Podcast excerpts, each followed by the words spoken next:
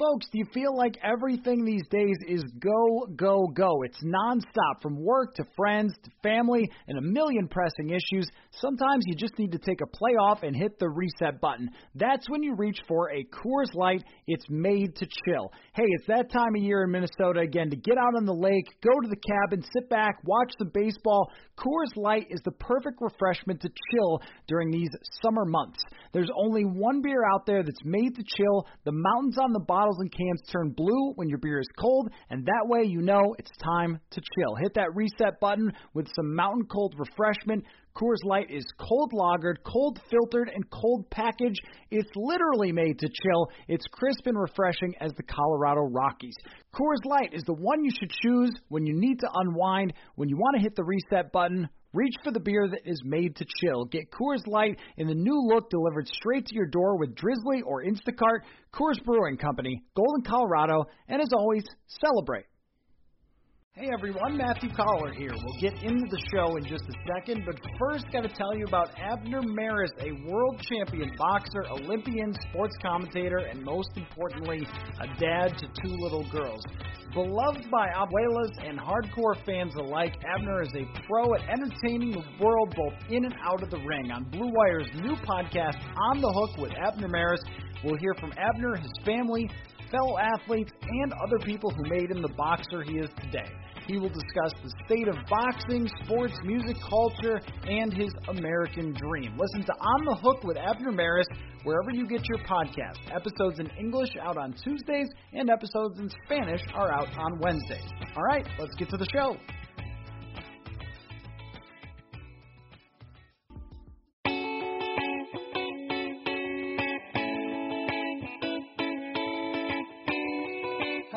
Welcome to another episode of Tuesday Morning Left Guard. Matthew Coller here, along with former Minnesota Viking Jeremiah Sirles. And if you thought that he was upset after watching the tape last week, uh, then giving up 40 points, throwing three interceptions, struggling in pretty much every area for the Minnesota Vikings, mm, I'm going to guess that you're not doing great after watching that tape, Jeremiah.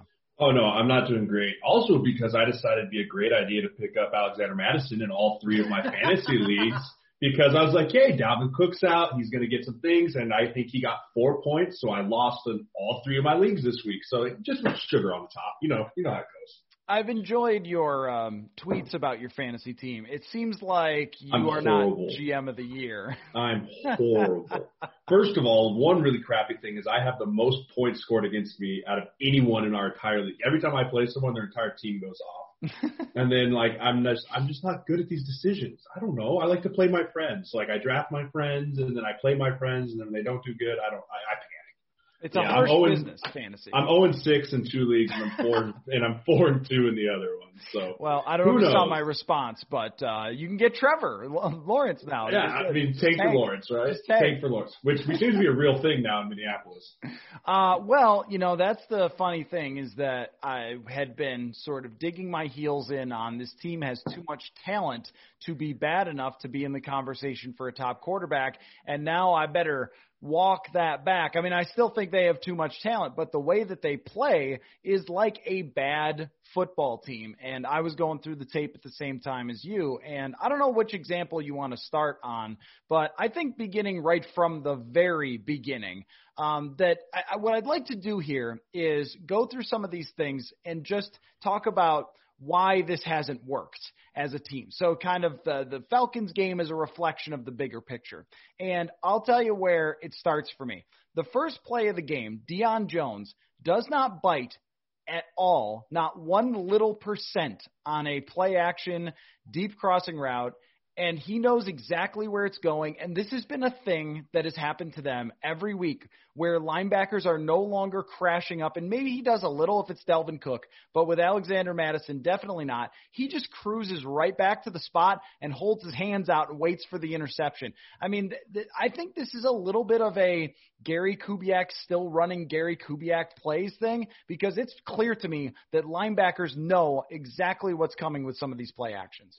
Yeah, and I don't think I don't necessarily think the play action fake between Mattison and Kirk Cousins was that good. Um, coaches harp on it a lot, and I mean I remember the big thing when I was in Buffalo with Josh Allen was like, Dave Brian Daboll would be like, get your head down on the fake, like finish the fake, like and it, it's just it doesn't look very realistic from that point because and the other piece is I feel like the linemen aren't firing off and selling the run. Like I was rewatching that that first because I'm like, okay, why weren't those linebackers biting? Like you, and you look at the tape and you're just like, well, it's because there's no movement up front. Like the the linemen are all going lateral. Their hats are high. They're not firing off the ball, and so it just looks like pass the whole way. I mean, if you want to have a successful play action, you need to fire off the ball for at least two or three steps as an offensive lineman to sell the run and then get yourself back to balance. And that's how you do it. And you watch, I mean, you watch Atlanta do it, and they they are running off the football every play action. Tennessee runs off the football. All the great play action teams run off the football. It looks exactly the same for the first three steps, whether it's a run or a pass, and the linebackers have no chance. For Minnesota's offensive line, as I watch it, high hats, lateral movement, no firing off the ball, and so there's no bite. And when you have no bite, like I said. I mean, you look at those safeties. Those safeties are 20 yards, and the linebackers are 15. There's nowhere to go for the football unless you want to check it down to Alexander Mattison, who's standing right there at eight yards, so you could get a plug and play. But then we do that all game, and everyone freaks out because that's all Kirk does. But I mean, that first play of the game, you just knew it from the beginning. Like we're in trouble. Like you, you just you just knew it from the beginning. Like we're in trouble. This is going to be bad, and it was. I mean, self fulfilling prophecy, right?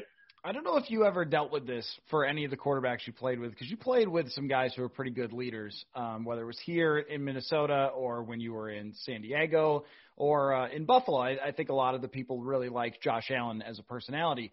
Um, but there is a body language on tape that you can see with players. And I'll give you an example that maybe we can go over a little later with just – the second interception when Kirk throws it, I was watching a couple players and they should be running over there because he was not down. So he could get up and run with the ball.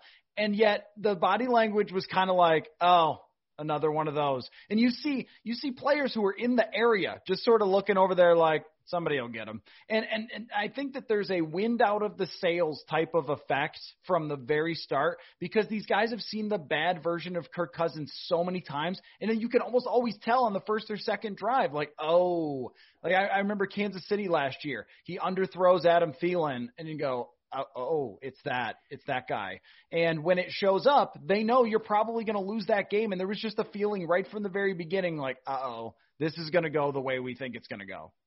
Right, and I think another guy that I like is popping out on tape for me, who, a guy who usually is very calm, cool, emotionless, like is Harrison Smith.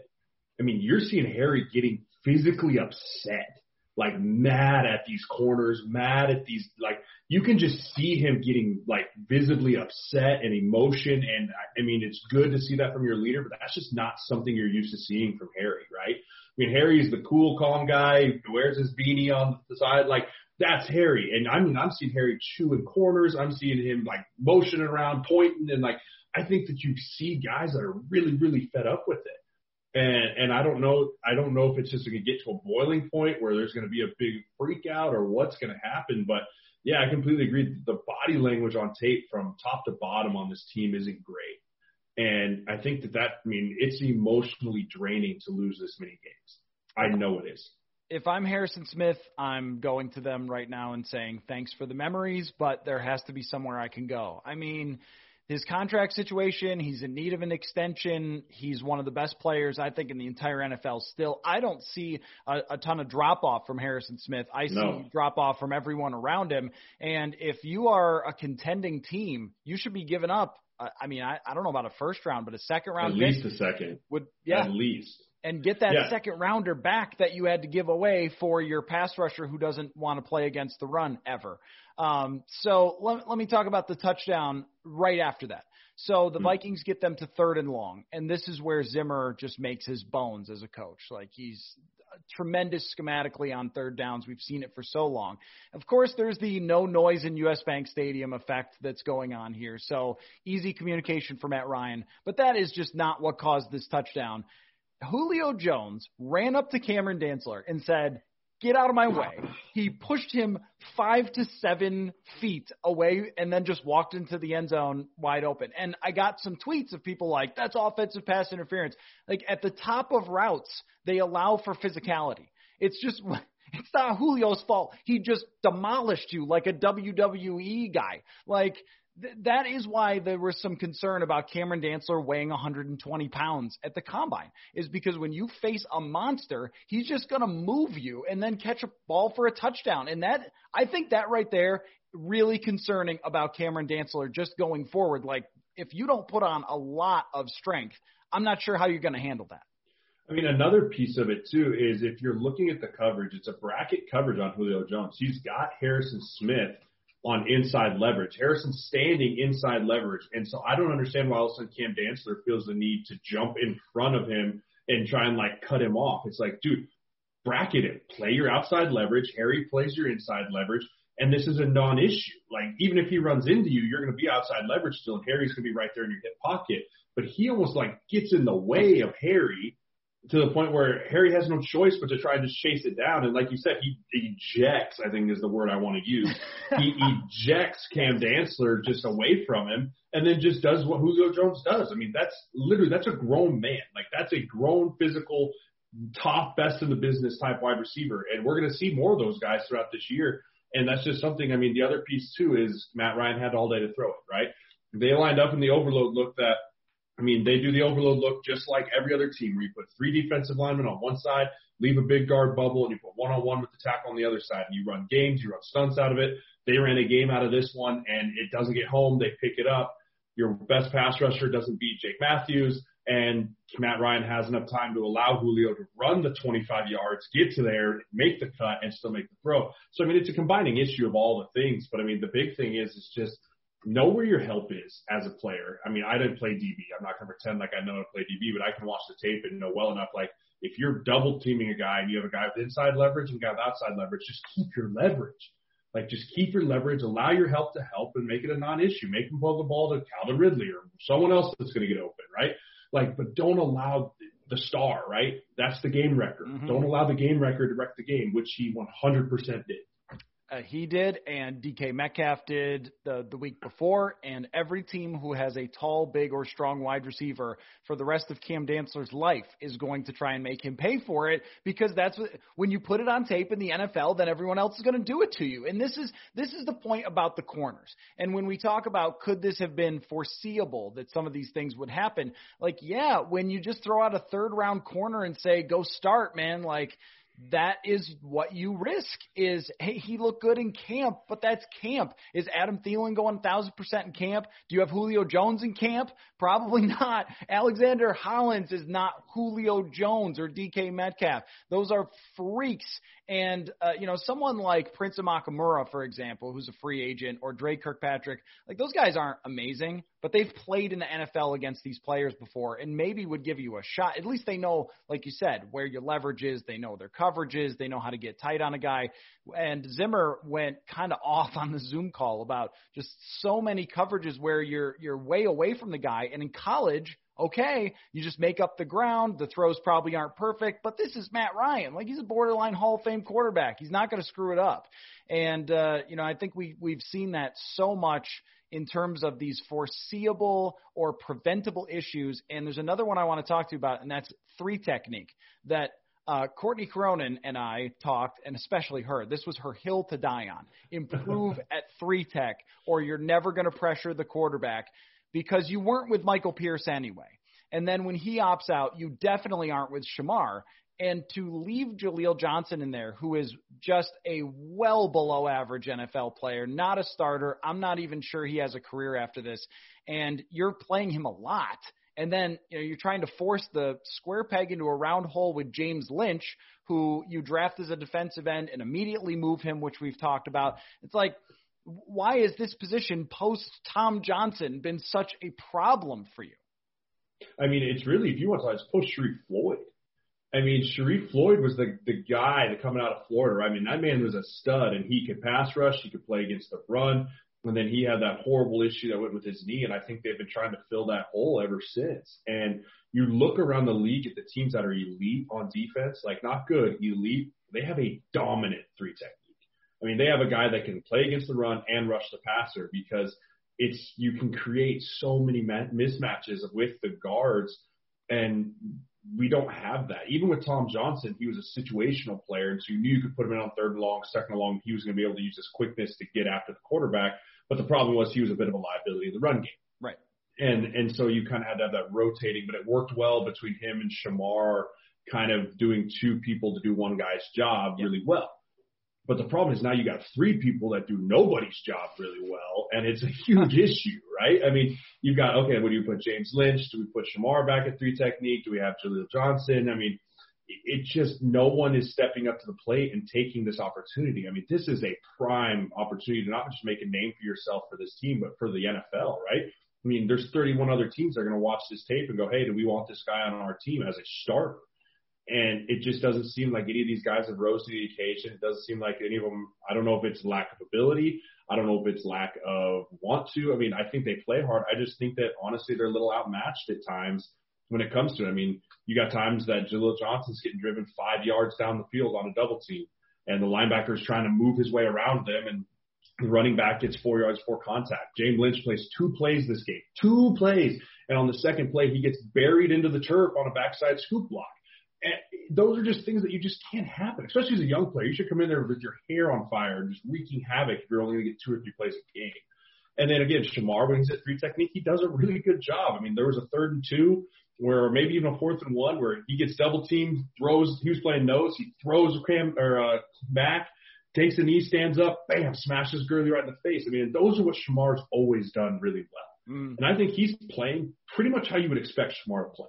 Solid player, doing his job, not super flashy, but shows up when he needs to. But the problem is nobody else is really doing that on that front four with the defense line. Right. I, I think you could have managed with Shamar at nose tackle. Uh, he's not going to get a ton of penetration or anything like that, but he could just like do the job. And that's the point about this is when they went into the season, they had guys in position that literally couldn't do the job. Mm. And if you have even average players, and, and that's where the whole distribution of where you spend your money is. Like if you spend between Anthony Harris, who is very good, and Yannick Ngakoue, $26 million. Like $26 million buys you a lot of decent NFL players at these positions. At guard, where you are abysmal still, which I think is next on our list and uh, you know at at three technique defensive tackle. Like there are guys who are at least NFL players who could manage the job and then let the stars do the rest. But you spent so much money on a handful of players, you basically had to just hope that these other guys magically developed. And someone like Johnson, Jaleel Johnson, it's like. I mean, we're in year four now. You you you didn't know?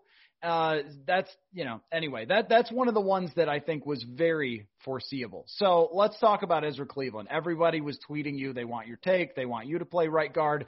Um, that that has become a great bit, and people haven't seen you because you Sorry, you don't look ready to play right guard these uh, days. yeah, I need to gain a little bit of weight here. I'm, I'm about 285 right now, loving it. I was sitting in a duck blind this morning, so don't expect any right guard comebacks, especially for a uh, a one in five team. That Eagan is a miserable place to be right now. I'll tell you that right now. The compound out there in Eagan, you don't want to be there. You don't want to go in there because it's not fun. it's not fun at all. Now, our buddy Alex Boone has promised an appearance at some point soon. Oh, gosh. So that should be interesting when we can get him on. But let's talk about Ezra Cleveland. Uh, the PFF grades were uh, atrocious. He graded in the 40s, which means you had a really poor game. Uh, he gave up five pressures, which was the most in the NFL for any guard this week, and in the run game did not grade much higher than that. So, uh, but from the visual, I would put this less Ezra Cleveland his fault than Dru Samia. Like this was not a Samia level performance, even if it graded in the Samia range. So give me your your take on uh, watching Ezra Cleveland at right guard. Yeah, so I watched him. I watched every play of the game. I wanted to make sure, and and he wasn't my Winnebago. Um, he didn't pop off. He didn't pop off the film that were. It was just unbearable to watch. But I thought he played exactly how I expected him to play on the first start. He looked a little timid at times. He had a little fire in him at times. There's a couple times he cleaned up some ribs, a full slab of ribs on a defensive end, rushing over Brian O'Neill and knocked him down, which is great to see the aggression out of a young player like that. I like his balance at guard. Uh, he does. He, he plays like a tackle. He's he's got great balance in the in the pass game. He stays underneath himself really well. He can move his feet, but he lacks that kind of stoutness and that and that like punch you in the face that you need at guard a little bit to kind of keep that depth of the pocket, right? I mean, so the center of the guards are for the depth of the pocket and the tackles are for the width of the pocket. And you've got to make sure, especially with a guy like Kirk Cousins, who we know struggled with pressure up in his face, that you have two really stout guards. And right now we have no stout guards. And I think that he could be, I mean, after watching him, I think, I think he could be a very good guard in the NFL. I think that if he can stay there and truly develop as a guard, he has a really good shot at it because he's got long arms, but he's also he's very good footwork. I thought his footwork was really well, and as he continues to play, he's going to get more confidence, which allows him to fire off the ball quicker, know where he's going a little bit more. I mean, you could just tell things were moving at a little bit faster speed than he was used to, and that's because there's no preseason. I mean, it's really his first live game action in the NFL. Like practice is great and all, but it's exactly like you said with Cam Dantzler. Like is everyone going 120% full speed for 90 snaps? Like, no, that's not how it works in camp. Like, you need those game reps to understand what the speed of the game is in the NFL. And so you could tell there was definitely times where, for example, he gave up a sack there on a play action, I believe it was, and and he was just kind of like, okay, I'm gonna take my steps and get my hands on you, and this dude was like, bull rush, and just drove him like straight back. And you could tell like that's just the things where it's like, oh wow, like yeah, there's consequences in real games, right? Like in, in practice, it's like, oh, I get bull rushed. like, oh, we can fix it in tape. He's not going to hit the quarterback, like yada yada yada. But like, there's real life consequences. I mean, you're getting your quarterback hit, you're getting interceptions thrown. So those are all things that as a young player, you just need to. You, you, it takes time, and that's where really not having preseason really hurt a guy like him. But overall, I thought it was a decent performance. I mean, I wasn't going to say he's going to go out there. He's not the Zack, Zack Martin in my words, but I think that he showed a lot of potential. And now the question is, can he do what Dru Samia did not do? And can he improve week to week to week? Can he fix some of those things that he really struggled with? Can he improve on the things he did really well? And can he continue to grow and get better each week versus staying the same or even even kind of sliding back a little bit in his development as a player? I want to remind you to go to sotastick.com to get your original Minnesota sports inspired goods. If you have not seen it yet, you've got to check it out. A couple of my favorite designs are the Duck Duck Gray Duck and the Randy Moss Goat, which you've got to see. Uh, all their apparel is screen printed here in Minnesota on super soft, super comfy shirts and hoodies. You will love it. We're going to hook you up with free shipping on your next order. By the way, use promo code Purple Insider for free shipping. That's SotaStick, S O T A S T I C K dot com. Original Minnesota sports inspired goods. Code Purple Insider for free shipping. So, would you like to see him play the rest of the season at right guard, or would you rather see them trade uh, Riley Reiff, which I think they should? Um, there's, I mean, after watching Dallas last night, division leader Dallas, they could use a left tackle too. So there's, I mean, there's Taylor Lewan. I mean, Taylor Lewan's right, out. Lewan's hurt, Titans, right. Titans need a left tackle bad right now. So if you have desperate enough teams in need of left tackles, then you could get another second or third round pick for Riley Reiff. And I think he's another guy that is sort of like Harrison Smith, earned the right to go somewhere else uh, as a highly respected NFL player and get a chance to win with somebody. So that would be like the right thing to do in my mind. Um, But- but, sorry, what? Mm-hmm. what I was just, I, I mean, I know you're going. Like, would you rather see him stay there, bump out to left tackle? The question is, Matt, is he any good at left tackle? right? Yeah, Yeah. I mean, that's and where I was you, going with it. I mean, do you do you have you seen him play left tackle at all? I mean, through training camp or any No. of that? Not a single time. I mean, that So- Kubiak says that he's practiced there, but that's all we've heard, and I haven't seen that because, of course, practice is closed to the media Right. after training camp. But during camp, he was only a guard. So my answer is no. Like, it, is too much pressure unless unless they think that they can move O'Neill to left, which I think next year is going to happen. By the way, you heard it here first. I think this time next year, Brian O'Neill will be the starting left tackle. They will extend him and pay him left tackle money, kinda. They're, that, I think that's a majority of the reason why they're keeping him at right tackle, so they can pay him right tackle money, and then be like, "Ha, surprise! You're going to play the left tackle." and then he's going to be super pissed off and like nothing he can do about it. But I think that that's kind of as I'm envisioning this, is they want him to play left tackle. They want Ezra Cleveland to play left guard. You have two young players on the left side of your line now, Garrett Bradbury, and then you kind of rebuild the right side with whatever you got to do with it, right? But I, I want him to stay in one spot the rest of this year, whether that be right guard, left guard, like stick him in there. If you're going to let him play, let him play. Take your lumps, take your issues. Like it's going to happen with a young player, but that pays dividends. I mean, let's face it, this year's pretty much a wash anyways. Like we're not we're not winning the Super Bowl in Minnesota. Sorry if you still believe that listening to this podcast. Not going to happen. So now it's time take your lumps, understand what you have, and start basically preparing a lot of these guys to step into an even larger role for 2021. Yeah, I, I agree, and that's the thing about that decision is is his larger role going to be left tackle, and if they haven't seen him there um, at, from the very beginning when they draft him, that they think he's a guard right away, then he must be a guard in their mind. And of course, that goes back to the draft value of taking a guard in the second round that couldn't help you right away in a year that you thought you were going to be good and not signing a veteran and all those things that we've just gone round and round on. But if the future plan is to have Brian O'Neill at left tackle, Ezra Cleveland at left guard, and then Bradbury, and then go from there, I don't know. Maybe that's Rashod Hill ends up at, at right tackle. I know they really like his progress. Um, I know that's not exciting to anyone, but I think that that's maybe the case that they like a lot that they've seen there. And then you have to draft somebody else because I think that this dream of drafting a quarterback that Vikings have, uh, Vikings fans have, might not be super realistic. So you're probably looking at who are the offensive linemen who are coming out early in the draft to, you know, put them in front of Kirk Cousins. I think that's going to be part of the plan. So, but if you're a top five pick, can you take a guard? at top five? No, no you're you're probably if you can get your hands on the guy from Oregon, you're taking him. Um, he ain't gonna be there. He'll be gone number two. In my opinion, I think he's gone at number two. If if number two doesn't need a quarterback, if number two doesn't need Trevor Lawrence or Justin Fields, that Pen, Penelli Penswa, however you say his name, the left yes, tackle for Oregon. I'm not sure how to say his first name yet. I'm not either. He Check is with incredible. me in April. He is incredible. I mean, I've watched a lot of college tape on guys this year leaps and bounds the best offensive lineman in college football. And I mean, they are one and five. So if you're talking about being at the very top with, you know, at least two or three quarterbacks who are coming out who could be the top draft picks. I mean, if you think about Washington, absolutely is going to be there. They need a quarterback. Jacksonville needs a quarterback. Um, you're going to see the Jets. I mean, they should be looking at a quarterback. If Sam, you know, Sam Darnold hasn't done anything so far, how could you pass up Trevor Lawrence?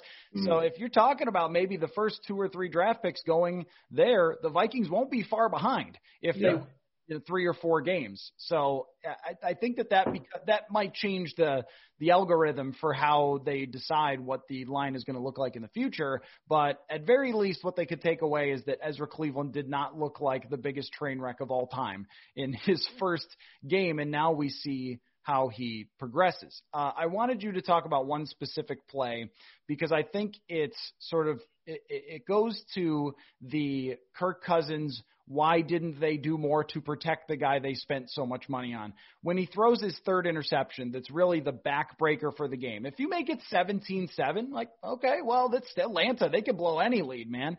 Yep. Um, they blew a 28 3 lead in the Super Bowl. Like, they could blow any lead. So, um, the interception there is not really Kirk's fault. His arm gets hit. But the fact that they you know, show the mug look, rush for with a stunt is about the simplest thing. I mean, it's just not super complicated, and you end up with three interior offensive linemen huddling together like it's cold outside and there's a fire there.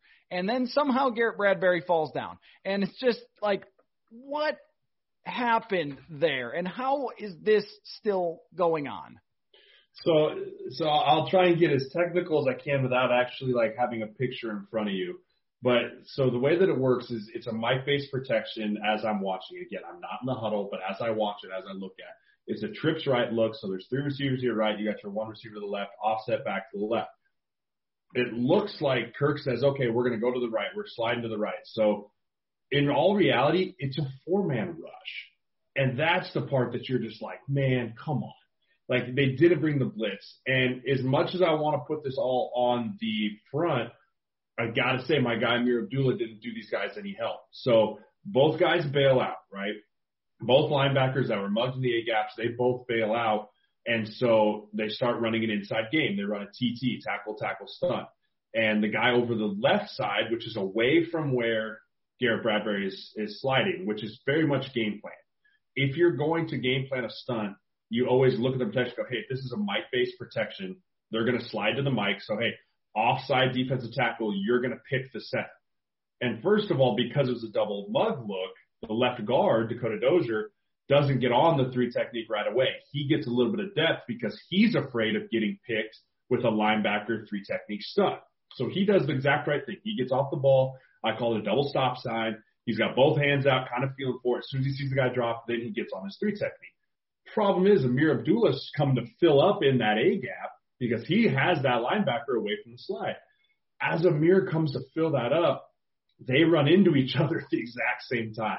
So, uh, so Ameer ends up hitting the defensive tackle, which then uh, makes him fall into Cleveland or into Garrett Bradbury, which then doesn't allow Dakota Dozier to get back up off and get depth on the stun. And so you just see everyone kind of like falling away from their leverage back away, and you just have a three technique running completely scot free at Kirk Cousins. And so I, the picture online is just horrible, right? Like I, I've seen it, everyone's seen it, but in all reality, this is something that it looks like it's going to be picked up all right. You see Garrett Bradbury, he recognizes it. He's getting his head back around to see the pit guy. The problem is it just turns into a cluster in the middle there with Ameer getting in there. And it's, in all reality, it's a great game plan by them. And again, I think this is the last time we'll see this. I think that the interior twist game really gave us problems this past game. Not surprising, right? Mm-hmm. Rookie starting right tackle or right guard. We're going to say, okay, how does he handle the speed, the twist? So I think we'll see more of this because of how successful it actually was. But man, that picture is ugly.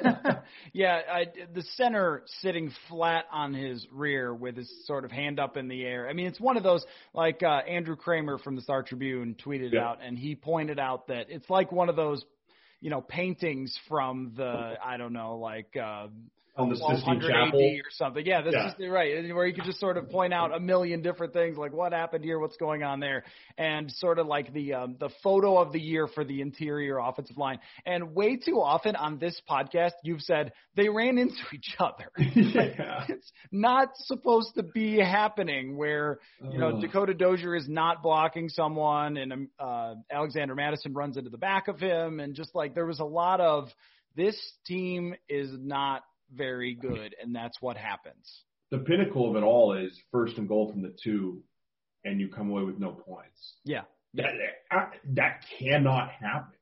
I mean, you can't get one, two yards, just run it literally twice, boom, boom, touchdown. I mean, it should take once, and it wasn't. It wasn't again. I went back and watched like, okay, did they scheme it up well? Nope. There was a hat for a hat on every play. It just strictly was us getting beat up front physically. And then the last play on the fourth and one, they run this kind of weird quasi fullback dive thing with Kyle Rudolph coming back across. And love Kyle, usually makes all these blocks, but it literally looks like he closes his eyes and kind of falls on his face, and the DN just completely smashes through there. And that's just kind of like you're like, well, yep, 2020. Like that's how this is gonna go. But I mean, that for me, that's when I knew the game was really like over. Over is you got first and goal from the two and you come away with no points, that's bad. Thanks to a lack of natural athleticism or commitment or overbearing sports parents, fewer than 1% of 1% of 1% of people will ever play professional football. But instead of entering the NFL, they've joined another league, the League of Football Watchers. This football season will be different, and Pepsi is here to get you ready for game day no matter how you watch. For me personally, can't travel to games this year. It's been weird, so I've been watching all the Vikings games from home on the road just like you have. Pepsi is the refresh refreshment that you need to power through any game day because Pepsi isn't made for those who play the game, it's made for those who watch it, or in my case, those who cover it. Pepsi, made for football watching. Even though sports had a break, your business did not. You have to keep moving, and that makes hiring even more important than ever. And Indeed is here to help. Indeed.com is the number one job site in the world because Indeed gets you the best people fast. Unlike other sites, Indeed gives you full control and payment flexibility over your hiring. You only pay for what you need, you can pause your account at any time, and there are no long term contracts. Plus, Indeed provides powerful tools to make your search that much easier, like sponsored jobs, which are shown to be three and a half times more likely to result in a hire. With 73% of online job seekers visiting Indeed each month, Indeed is going to get you the important hire that you need, just like they have for over 3 million businesses. Right now, Indeed is offering our listeners a free $75 credit to boost your job post, which means more quality candidates will see it and fast. Try Indeed with free $75 credit at Indeed.com slash BlueWire. This is their best offer available anywhere. Go right now to Indeed.com slash BlueWire. Terms and conditions apply. Offer valid through December 31st. And this is a thing where you could see why Zimmer is at a loss because Completely. you make a decision that I think is the right one. You're down 10 points. Again, you're not a winning football team. You really need this one. You really need points. Your defense is bad. So you just you, can we run up the middle for a yard? And the answer is no. No, you cannot. And for the second straight week, no, you cannot. And if you can't do that, uh, the simplest thing that can be done in football, then what can you do? And uh, that has been the issue pretty much from week to week here. And that's why, you know, I saw after the Seattle game, people sort of patting them on the back for losing by one point. It's like, that was as good as you were ever going to play, and you still lost. That's not a moral victory. That's not good for you. That's not a good Mhm. sign for the future. So, Great point. give me your um, sort of opinion on what happens here. Because I think if they are really committing to being smart about this and where they're at and being realistic and living in reality here, they make those trades that we talked about and they get every young player on the field that they can and they struggle and it's going to be tough and we watch Justin Jefferson do crazy things each week, which you got to be getting into the orange there. I am. He's All right, I knew he's it. Flirting. He's flirting with the orange. I knew it. You said no. He won't get out of the blue in the first year. Hey, I'm an NFL. You vet. have you have 200 yards back to back to back games. It's hard for me to it's hard for me to argue, that, especially with the crap that Kirk's dealing with, throwing up prayers. Yeah, I mean he's he's flirting with he's flirting with the orange. He's good. He's good. So what do you think happens here? I, I want to say I want to say you're right, but I think the problem is is coaches are going to be scared to do that unless they get like assurances from top that's like, hey, we're not going to fire you, like we're in this for the long haul. And my agent told me from the day one, like, hey, guess what? Everyone in the NFL is a liar. And so I think there's even a point where it's like if Zim talks to Spielman and Spielman talks to the owners and the Wilfs and they're like, you know what? Yeah, here's our plan. Here's what happens. Da, da, da. And we win two more games. We go three and thirteen. I mean, are they certain they're not going to fire Zim? Are they certain they're not going to fire Spielman? Because as much as the common fan and the common guy like ourselves look and say, here's what's the best for the future of the Vikings, doesn't always mirror what's best for the future of Mike Zimmer, Rick Spielman, and these families of these coaches, right? I mean, so there, there's definitely conflicting interests unless you for sure have everyone on the same page. If I'm the Wilfs, I'm sitting there going, you know what? I think Zimmer's an excellent coach. I think he's the do guy for the right job. I think we can have this conversation, to have the hard conversation of like, what do we need to do? And I'm sure Zim said we need to do this, this, this, and like trust him and allow that to happen. And, and like we said, take the bumps, right? Be in it for the long haul. Don't look so short sighted. Look four years down the road type of thing. And if that's the case, yeah, trade some guys, make some cap space, pick up a good guy in the first round of the draft next year, have a good draft, and start kind of, like you said, let's not be in this half rebuild, half kind of like we're still really good type thing. Like start from scratch, man. Like start from scratch. You have enough talent around the people that you'll be able to build quickly, but you still have to just understand you have to build. Like it can't just be this quasi status quo. Everything's fine. Like know you're bad, acknowledge that you're bad, and then move from there. And and people want everyone fired, and I get that. When you go to one and five, that is certainly a thing that comes up. Um, but one of the other things that I would just say is before the season, if you asked me, I would have said, don't make any rash decisions during the COVID year because bleep is crazy right now. I mean, Right. it's you you don't have any home field advantage.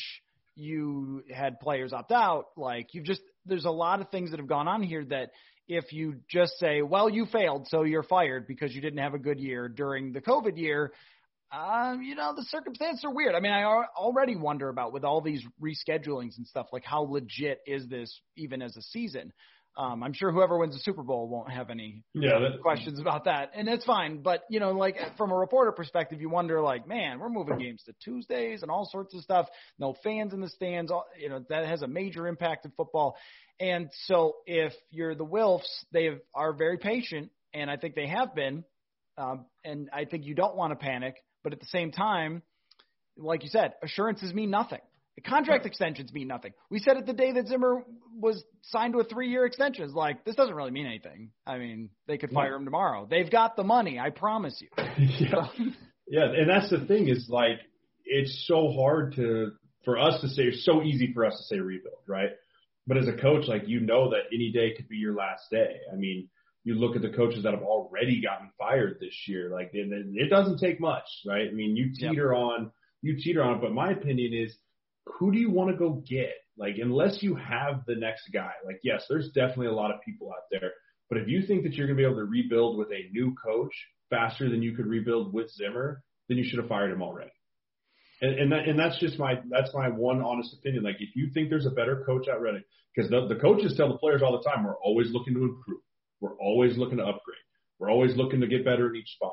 Well, I'm sure the owners say think the same thing. If they truly believe that there's a better coach out there to coach the Minnesota Vikings than Mike Zimmer, and there's a better GM than Rick Spielman, they'd go get that. They wouldn't extend them. So I'm a firm believer. I think Zim's a fantastic coach. Give him the time, give him what he needs, and allow him to build this team the way he's done and the way he did. I mean, he had a great team. We had really good teams when I was there. Even in the 2018 years, it wasn't terrible. Like, allow him to do that again.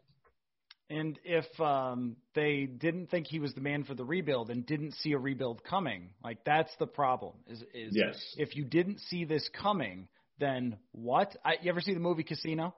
Absolutely. Okay, so you know when um, when uh, the guy like uh, they hit a couple of times, somebody hits a couple of times, and Robert De Niro is talking about how the one guy's nephew is is an idiot, and he's basically like, look, he's either in on it or too stupid to see it coming, and either way, I can't have him working for me. And it, it's sort of like this, like if you didn't see it coming, then I don't know what you guys were were thinking as an organization, that why you thought this would just you know snap your fingers and because we're us we'll be good.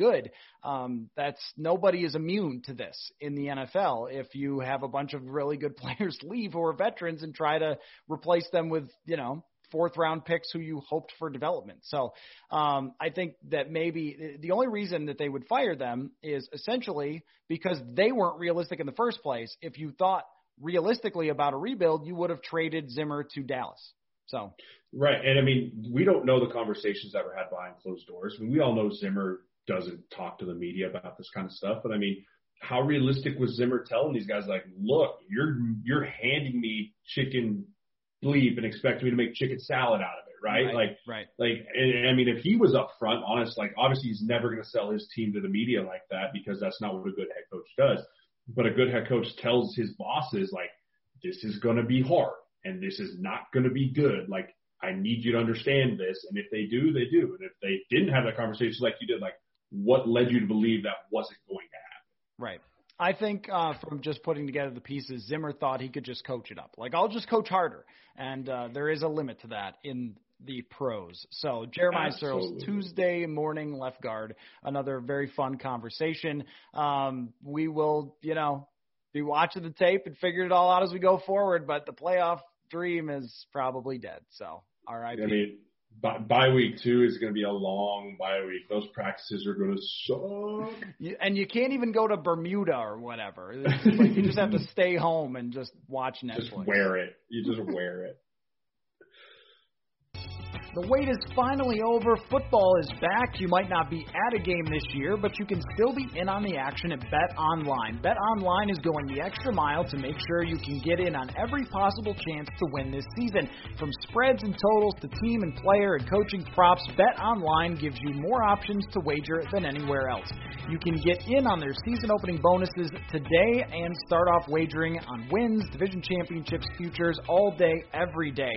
Head to Bet Online today. Take advantage advantage of all the great sign up bonuses. Don't forget to use the promo code BLUEWIRE at betonline.ag. That's BLUEWIRE, all one word.